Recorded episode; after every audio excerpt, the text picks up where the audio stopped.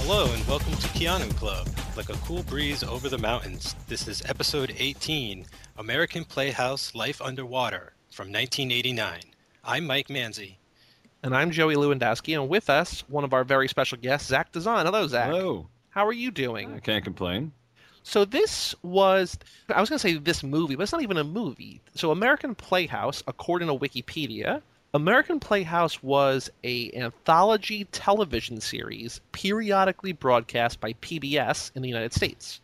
This TV show was something that I had never heard of before we started doing Keanu Club, and this was one that I don't think you picked originally, but you had some last-minute conflict on a previous one, so we sort of threw you into this one, I think. Yeah.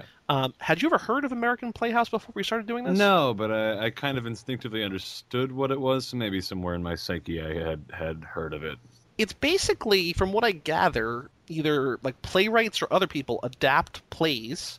The screenplay for this is written by the guy who wrote the play this is based on, and he adapted it for what amounts to be an hour worth of television. Well, the thing that I noticed mostly that I was taking notes about, it was just like, it does very clearly read like an adapted play. The way they talk is very pattery. Oh my God. It's very, it's a little bit stilted in a way that often straight plays are on stage, and reads very well in the theater, but not necessarily on film.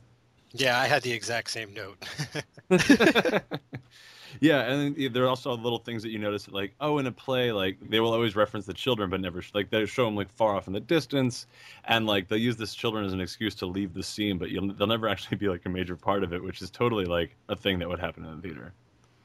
Well, because, like, there's really only about, I would say, 3 sets, maybe, in this entire hour. There's the restaurant, there is the mom's house, and then there's like this beach house. And that's pretty much it. I mean, there's some variations within them, but it's as pretty much as streamlined a TV show as can possibly be, unless you go to the extent of like a bottle episode or something. And my guess is that's probably them complicating it even further, because on stage, I feel like a lot of this action could just happen on like 2 halves of a mostly blank stage. It feels almost Beckett-ish in that respect. Yeah, it's very minimal. They get by in this movie with the absolute minimum that they need, and they do get by. But you're right, it almost feels like this entire play could take place on the beach, that we don't even need to go indoors at times, even though we do. Yeah, it's more just about their interpersonal relationships than anything. And what's kind of interesting, I messaged Mike while I was watching this, and I said, this is weird in kind of a good way. And then by the end of it, I sort of had changed my mind that, like, I'm not really a fan of this. Mm-hmm. It's interesting enough, like the idea of what American Playhouse is interesting to me. Like I think that there's probably some other episodes of the show that I would really, really enjoy. Yeah. So this one was written by Richard Greenberg, who apparently has more than 25 plays to his name. This was his 2nd play that he wrote. I think he wrote it in like 86-ish and then adapted it a couple years later for this. I just don't think this is very interesting. It's apparently... This guy is known for the malaise of the middle class and just, you know, he writes these like quote unquote funny things about the problems that the middle class have. Yeah. And it's just all basically like first world problems, the play. And it's just like, I don't care about anything going on here. Yeah. He's very Jonathan Franzen-esque like that. I got kind of like a pretentiousness off of this material that rubbed me a little bit of the wrong way. I almost feel like I would have enjoyed it more if I saw it on stage than the way that it came out on video. It's just a lot of loafing about, doing a lot of nothing and trying to find my way in the world and what I really stand for. And I think that's kind of something this was going for, but I'm not even entirely sure by the end of this what exactly is going on. Well, certain actors seem to have a better time with the stiltedness of the language than Keanu, for sure. He was definitely struggling. I must have walked 20 miles. I kept looking for a refuge. I recognized every house, everybody in every house. They were all members of the club. Which club? Whichever. I don't know you. I'm visiting. Good. Nice. Oh, God, I'm in no condition to face what I have to face. What's that? Poverty. I'm penniless, and I'm trying to make it to the city. Do you have work? That depends. I'll do anything. I'll mow your lawn. There is no lawn. Why can't you just go home and get money? Never. I can't even go in the vicinity of that place again. I'm not very resourceful. This was a whim, and I've got to stick to it or I'm dead. Dead.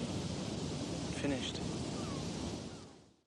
I don't want to make fun of this too much because I think it's sort of the point why they're named this. Right. But, you know, at the end of the movie when Keanu's talking to his mom about these two girls that he met, I can't tell you their names. You'll laugh at me. And we find out that they're Amy Joy and Amy Beth, which is the worst. But I think that the two of them work really well in this world. It sort of feels like I haven't watched a lot of Sex and the City, but it feels like this is sort of Sex and the City. It's sort of that kind of vibe, at least really early on in the movie, where instead of talking about like men and sex, they're just talking about like escaping their problems in the Hamptons. Well, I think we should mention that one of the girls in this play is Sarah Jessica Parker from Sex and the City. I don't think we mentioned which makes it even doubly as much Sex and the City. I sort of meant to bring up that point. Like that was the whole reason I referenced Sex and the City. But like it sort of seems like Carrie Bradshaw, a younger Carrie Bradshaw, just up in the Hamptons dealing with some kind of mental issue, I guess? Yeah, she got into self-mutilation from some sort of self-loathing. Jesus. Yeah, that's something about this, the structure of this play that I didn't quite like was how information is sort of revealed, especially about her character. They play it extremely coy and close to the vest.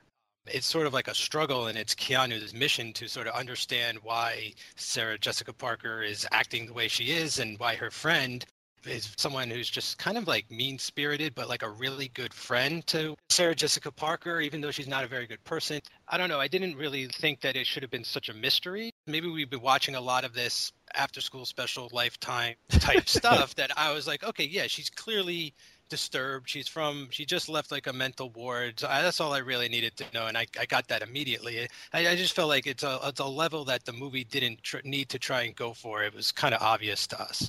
Well, to me, it just kind of got revealed a little too early. Like, once that happened, like, the rest of the play, movie, whatever, I was kind of like, all right, now what? Yeah, I can see both of your points. I think that is sort of the thing that they're building toward, but also at the same time, I don't really care. And maybe, like, we're supposed to care. Like, doing this kind of podcast puts me in a weird headspace where, like, I really only care about what Keanu's doing, even though I'm supposed to care about Sarah Jessica Parker. Mm. Like, she's the star of this. She's the one at the emotional center. But at the same time, I don't know, because like it's really the only interesting thing going on, because the mom's relationship with her lover or whatever, like that is the worst thing I think we've seen maybe in anything that we've done in Keanu Club so far. Like, I don't know what they're doing. I don't care what they're doing. It's just all around awful. Yeah, that was, I got another Prince of Pennsylvania flashback with the mom having the affair. And the guy bothered me because he looked so much like Peter Weller, but it wasn't RoboCop, and every time he came up on screen, it just, I couldn't disassociate him with Peter Weller, so I just kept calling him not RoboCop the whole movie, but I kind of, hated that stuff. I mean, I think they were supposed to. I mean, they were supposed to be like the epitome of obnoxious upper crustiness. That whole thing about T-Rose was so obnoxious, but kind of in a good way. Yeah, and the one thing about that guy that I was like, okay, he's clearly going through this midlife crisis. He's got a red sports car. He's doing one-arm push-ups. I'm like, he thinks he's Nick Cage or something. What is up with him? If you want to talk about Nick Cage, something I got from this was that from Keanu's performance is that he seems to be in some ways the anti-Nick Cage. At least at this point in his career, he is choosing the most obvious choice for every line and does not dig any deeper. What's interesting about the difference between Keanu and Cage is that I think that they're both looked at by the mainstream public as being, quote-unquote, bad actors. But I think Cage is just misunderstood. I think a lot of this early Keanu stuff, I don't think he's necessarily bad. I think that he's just in these things. The work around him is bad. He's been making these weird career decisions. And maybe it's just, the struggles of a young actor trying to work his way into mainstream acceptance. But, like, I don't think anybody here could really give a great performance. I don't really want to give Keanu too much of a break here, but like, what is his role? His role is to sort of be like this aimless, angsty guy who draws information out of Sarah Jessica Parker and who kind of says, "Mom, what you're doing isn't cool." Like, what else? Like, there's nothing else about the character. Like, that's it. Like, that's the entire thing he's doing. It's true. I feel like the script mainly shines when the characters are on the same page. The two girls bantering back and forth, the wife and her lover when they're kind of on the same page. That's when I was most interested in. Keanu is kind of unmoored from everybody. So that does kind of give him an uphill battle. There's not a lot here for him to stretch for. I feel like he's playing it fine, but you're right. He's not really putting any real spin on it. I do still feel like he's doing it better than most people might. And I think it helps that he's actually on the beach in this movie, because it kind of helps out with his accent a little more, you know, that sort of surfy kind of voice that he's got going on. I'm struggling to come up with ways to describe things in here, just because he's just reflective. Like, there's nothing to his character. We see him, the first time we see him, he's laying on his bed, and his dad is calling long distance from Indianapolis at a time when long distance calls were expensive. He's like, I don't care. I don't want to talk to him. Life is meaningless. He's just a phony. I don't care how much my dad netted last year. And then he just sort of like mopes around. He mopes down the beach, passes out on the beach, mopes around. Like, the most energy he has at any point in this show is maybe doing chores around the house, or what I think we could probably do as a segment for all these things that we can only find on YouTube, like the part of the TV show where it's too dark to figure out what's going on, like when he goes swimming at the end of it. There's nothing else that he does. He's just sort of there laying around, and it's just boring to watch. Yeah, it's strange, too, because he kind of wanders into the story of the other girls. It seems like Sarah Jessica Parker and her friend, who, by the way, I only recognize from Gremlins 2. She's the redhead executive girl in that movie. Only other place I've ever seen her. But it kind of seems like they're having a movie, and they kind of just find Keanu on the beach, and he comes, like, wanders into their story. It feels weird, because then it's just like, well, Keanu likes Sarah Jessica Parker more, even though he feels like it's easier to score with the redhead. And it almost becomes like, can he score with Sarah Jessica Parker? And eventually he does, and sort of helps bring her out of her shell. And then he's gone again, almost kind of magically. So I think it might have helped if we had a little more Keanu dealing with his issues on his own, or maybe bringing more of his issues to the table when he meets the girls, because it just seems like they're the focus mostly of the story. They're absolutely the focus, but like, I think this is where it sort of struggles from by being an adaptation of a play, because the guy wants to remain true to his vision of the stage. But like, what does the impact of the mother have on these girls at all? Like, I'd rather have this be like a half hour, or, you know, like two separate things almost. The way that everything's sort of together, it doesn't fit within the tone of this, I don't think. I mean, I kind of feel like it was meant as something of just a series of vignettes, like just connected by that common thread. Unfortunately, Keanu has to play the role of that thread, which is awkward. The only thing I could really stretch for is that it's the whole time it's Keanu dealing with women. So first he lives with his single mother, and he's sort of like, who are you going out with tonight? Are you doing it? All that kind of stuff. And then he gets involved with these teenage girls, or girls closer to his age. And you see that he wants to be more of the compassionate type of guy that is nice to women, as opposed to the jerk that his dad is and the jerk that's dating his mom. So I think if I had to stretch for any kind of connection, it might be that. Sorry, I got distracted. I realized I've photographed Richard Greenberg before. Oh. Yeah, he did an adaptation of Far From Heaven into a musical at Playwrights Horizons a few years ago, so I photographed him for that. I mean, I don't know. He's definitely like a theater guy. If this is a play about distancing and alienation from society, from what it means to be human and to struggle, there's a term in theater called the Verfremdungseffekt, the alienation. Ooh. Yeah, it's a Bertolt Brecht thing. And I feel like he's drawing upon this, the idea being in these plays to actually distance the audience from the play, to make them realize they're watching a play. And I feel like this play was written in that style. Like, that's why everyone talks so weird. And I think it just doesn't translate to film. I just think that's the main issue here. Yeah, I think you're right. The trick with adaptation is straying from the source material. A book is different than a film, is different than a stage play, and you sort of have to tweak them each to fit into that medium. And it's tough when you want to be like completely faithful to the material. You know, you kind of force it into the medium where it doesn't belong in a way. And I kind of get that. I do get that feeling here, right? Like I mentioned earlier, I think the way it's presented here would work much better, like the speaking, and like I think that would work fine on a stage. But yeah, it just doesn't feel natural in front of a camera like this on a beach. You know, they're in these natural settings, but they feel very artificial, which can be really nice on stage. And I can understand that being a style, you know, of translation too, but it takes me out of it a little too much. You know, I would much rather feel like I'm just watching a story than watching a play being adapted to video. Yeah. what's interesting about it is that when it begins, I think, there's like this sort of kinetic energy about the way that they talk. And like it sort of catches you off guard because it's not like what you see in TV or movies. And then once you're sort of settled into it, the appeal or like the sort of the novelty of it wears off. Mm-hmm. And you're just like, oh, like this is just where we're going to be for the next hour.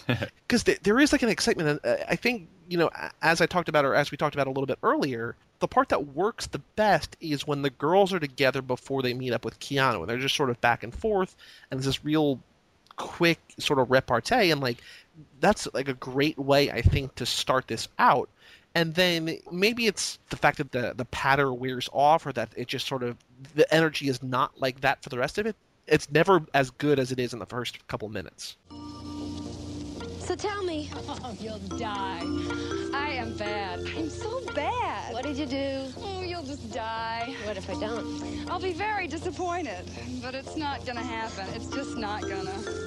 You went out to allay your fears. I went out because the little one, the girl. Mm-hmm, I know who you mean. Isolda. Hell, what kind of people name the kids Tristan and Isolda and the dogs Brian and Susan? I mean... Your uncle.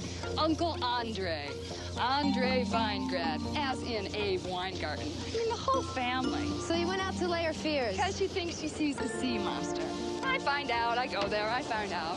The other kid. Tristan assist. Tristan, you believe that? Name like that, he's going to have serious trouble dating. Yeah, and I think it might be because the story isn't as heavy at that point, right? Like everything's just lighter all around. We haven't gotten into the deep subject matter yet. Once they start talking about why Sarah Jessica Parker went to the asylum or, you know, how long they've been friends and who's really good for who, it really kind of slows down and I do feel like you start to notice more like things just aren't really clicking. And I do agree that it does start with this energy that it kind of just can't sustain it. How old is Keanu meant to be? I feel like he's probably college age. But he didn't go to college because he didn't need to because he's rich. It also feels like the summer. Like, is it the summer? I feel like this is sort of maybe like end of summer, like, you know, transition time where like Indian everything. Summer. Yeah. Yeah. Because they say at the end when they're sitting on the stoop, like, you know, oh, it's getting a little bit colder now. I feel like it's sort of just meant to be like that time of the year when things change or what have you. Yeah, I was endlessly distracted by how old he was supposed to be because he was acting like a 16-year-old, but like they were into him and they seemed to be older. Were they older than him or just more experienced? That's a good question. I don't know. Yeah, they all seem to be pretty close to each other's age for me, which was like college age, which was between, you know, like 18 and 21. That's kind of the vibe that I got off of all the people in here. But he's definitely kind of experienced. His mom mentioned something about some singer, some hippie or something, or some folk singer that he slept with, you know, so he's had Miss McGill's tea before, and I believe he has it during this movie off screen at some point as well. Yeah. My favorite part of the, like, it's so stupid, but like, I just love how like Sarah Jessica Parker calls him out on this. But like, my favorite part is when Keanu tries to pick her up by basically just quoting The Great Gatsby and like trying to make it seem like this is his life. And she's like, no, like immediately, like no time wasted at all. She's like, no, I've read too. Like, I know that's Great Gatsby. Basically, get out of my face. Do you know, before I came here, I used to gaze up at this house. I used to wonder about it. There's a green light that burns all night at the end of your dock. That's the goddamn Great Gatsby. I can read. Oh, you sensitive boys with your quotations. I don't trust you as far as I can throw you. Well, there's like several of those elements. They remind you of like the existence of literature and plays and things. And that I feel like that's once again is this Brechtian thing. They're like actually trying to draw you out of the play. They're actively trying to get you to snap out of it and realize that you're watching a play. Yeah, so like naming the kids Tristan and Isolde, then immediately mentioning that they're named Tristan and Isolde. Isn't that hilarious and weird? Naming both of the ladies Amy and then making a joke about it. Yeah, doing this, it seems very metatextual. Yeah, the one time I thought it actually worked kind of nice and was really informative was when they first get to the beach and throw down their reading material, and one of them's got like a Vogue and the other's got this thick novel, you know? So you immediately got like this one's shallow and this one's deep. So the whole dynamic of their relationship is that we talked about it earlier, is that Keanu not hooks up with, but like gets with these girls. He sort of collapses on the beach in front of them and Amy Joy Hugh's the redhead, not Sarah Jessica Parker. Okay, so Sarah Jessica Parker, and it's not Sarah Jessica Parker. So not Sarah Jessica Parker seems to, like, this is her family house, I think, right? Like, it's her family's place or whatever. No, it's not Sarah Jessica Parker's aunt and uncle's house, and she's babysitting the kids while they're out in Paris. Okay. Cool. So she invites Keanu in to stay because this is her family home or her aunt and uncle's home, and she has the choice. And so then, as we talked about earlier, Keanu chooses to go Sarah Jessica Parker instead of the other one because he's more attracted to Sarah Jessica Parker, whatever. Things happen. They all go on their separate way. Then at the end of the hour, Keanu is sitting on the front stoop with his mom, and she's like, oh, I saw those two girls or whatever that you were talking about. One of them was really pretty. Is that the one that you were with? And he says, no, the other one. And I'm just like, that's so mean. I caught a glimpse of them when I picked you up. One of them looked very pretty. No, it was the other one. Oh. Because, I mean, I think that, Sarah Jessica Parker has a lot of jokes that we don't need to talk about on this podcast about her appearance or whatever. I think she's cute in this movie or this TV show. Oh, yeah. And just to say like, oh no, it's I was with the ugly one, not the cute one. It's just like so blunt and out of nowhere. And I don't know if that's meant to be a dig or meant to be a joke or just supposedly the natural way that he talks about it, but it just came off so jarringly. I feel like it might have been an acting decision. I think a good actor could have better conveyed the idea that he understands it and most people prefer the other one, and that he just kind of is resentful of his mother for not understanding, implicitly not understanding that the one he likes is the prettier one. Yeah, I agree, and I also feel like if they wanted to have like an ugly character, they should have hired an ugly actress because Sarah Jessica Parker is attractive in this film, but the character isn't supposed to be, right? Like we learned that she clawed part of her face off and had needed plastic surgery and all kinds of reconstruction. And I feel like if we had just seen some of that, a scar or something, a bandage, but instead she looks really cute and pretty.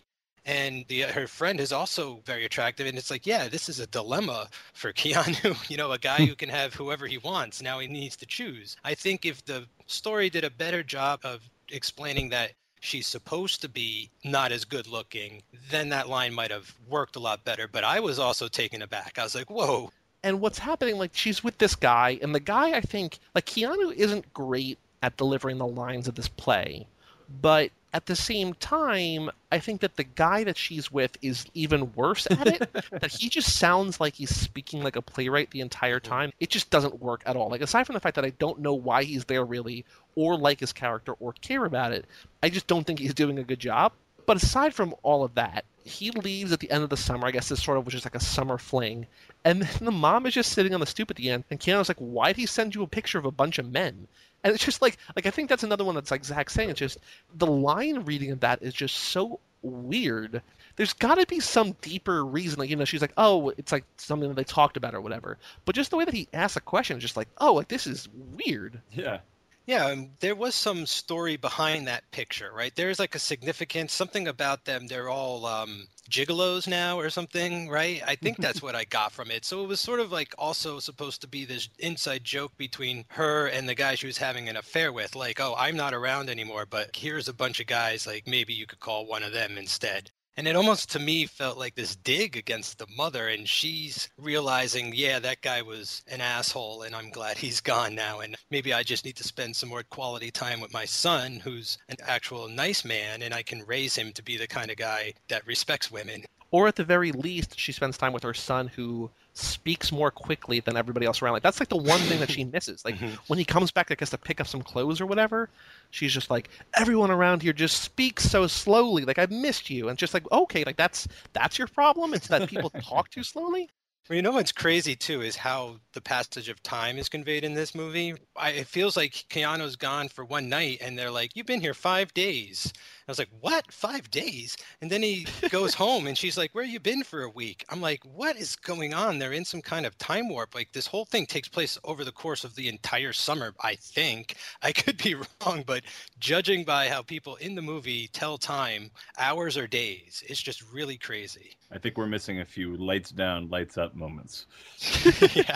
or just like any kind of moments. Like, this is the thing. I feel like this is just like an awkward amount of time, like an hour. If it was half an hour and you sort of just picked one or the other, I think it would work better. I think it was a full 2 hours. Not that I would necessarily want to see a full 2 hour version of this, but if it was a full 2 hours, I think that would have worked better too. It's just, as it stands now, it's this awkward middle ground where like you have enough time to tell part of a story, but not enough of a story that makes the rest of it make sense. Mm. It almost feels like story is kind of coming secondary. It's more about kids dealing with emotions that they're not ready for in a way, or just these three different young adults, their different outlooks on the world, and are they going to change, and what is their future going to be like? So like halfway through this, I didn't really expect any narrative conclusion, but I knew that there was going to be emotional growth and character changing like that. And I think that you get that much more with this type of material. I think that's all I have to say about it. I mean, I don't really have anything else. It sort of teases that it could be visually interesting, but it's not. It was directed by a guy who never directed anything else, I think, in his entire career. I think he produced this and like one other episode of American Playhouse. And the guy who wrote this, who wrote the screenplay for this and wrote the play it was based on, also wrote another episode of American Playhouse. So like, I guess this was like a great platform, maybe, for playwrights to get their work out to like a broader audience, maybe outside of New York. I think I read a few things about this that suggested that. It kind of reminds me of when I go to the movies now and I see the ads for Fathom events, and, you know, you could go to the theater and watch the opera. And so it kind of seems like back when they were making these, it's like for people who can't get exposed to theater and plays and don't live in major cities, we'll make this video series for them and they can pick them up at their local library and maybe get a little culture that way. I had one more note. I remember after we did the One Step Away episode, we sort of had some questions about the funding for that, how it was funded by the country of Canada, basically. And we got some literature from Lindsay Gibb about how Canada's film board funds a lot of the arts and things like that. And for this movie, I actually was able to get a VHS copy off eBay for a couple bucks from the Los Angeles Public Library. And at the beginning of it, it shows sort of all the sponsors who put up the funding for this. And you have PBS, you have the Corporation for Public Broadcasting, you have National Endowment for the Arts, and then you also have the Chubb Insurance Group. And I just remember the Chubb Institute. I remember hearing about them a lot growing up. And so I almost feel like this is, in a way, how America arts get funded as opposed to like other countries. You know, we don't really get money from the government, but we get like these special interest groups that are able to fund productions like this. The presentation of American Playhouse is made possible by the nation's public television stations, the Corporation for Public Broadcasting, the National Endowment for the Arts, and by the Chubb Group of insurance companies, for over 100 years providing business and personal insurance worldwide through independent agents and brokers. Because Canada seems to really care about the art that they put out, and they sort of want their country to be known for this, and we're just like I feel, you know, nobody makes more TV or movies than America, and we're just like, oh, just figure it out on yourself. Like we can't be bothered to give you money. Like, just either go through the system or find your own money. Yeah, but it would be incredible if there was like government mandated funding for the arts and stuff, and then, you know, maybe we could have gotten an hour and a half of this instead of an hour. You know. Well, you know, if we do get extra funding for something, let's not spend the money on this. Let's go somewhere else. Let's get something else to be a little bit more creatively fulfilled. Zach, anything else about American Playhouse Life Underwater that you wanted to talk about? Nothing I can think of. Well, thank you very much for joining us. You will be back in just a couple episodes for, I think, another quick one. This is one of our, like, Keanu's been in a bunch of movies lately. Early in his career, we're doing these shorter podcast episodes. This one's not too long, but the next one will be even shorter for just one sketch on the Tracy Ullman Show. So we'll see you soon, Zach. For all things Keanu Club, you can go to cageclub.me or facebook.com/cageclub. Find all the episodes that we've done. You can figure out what's coming next. All sorts of podcasting needs at cageclub.me and facebook.com/cageclub. I'm Joey Lewandowski. And I'm Mike Manzi. And that was Zach Dazan, and we'll see you next time on Keanu Club.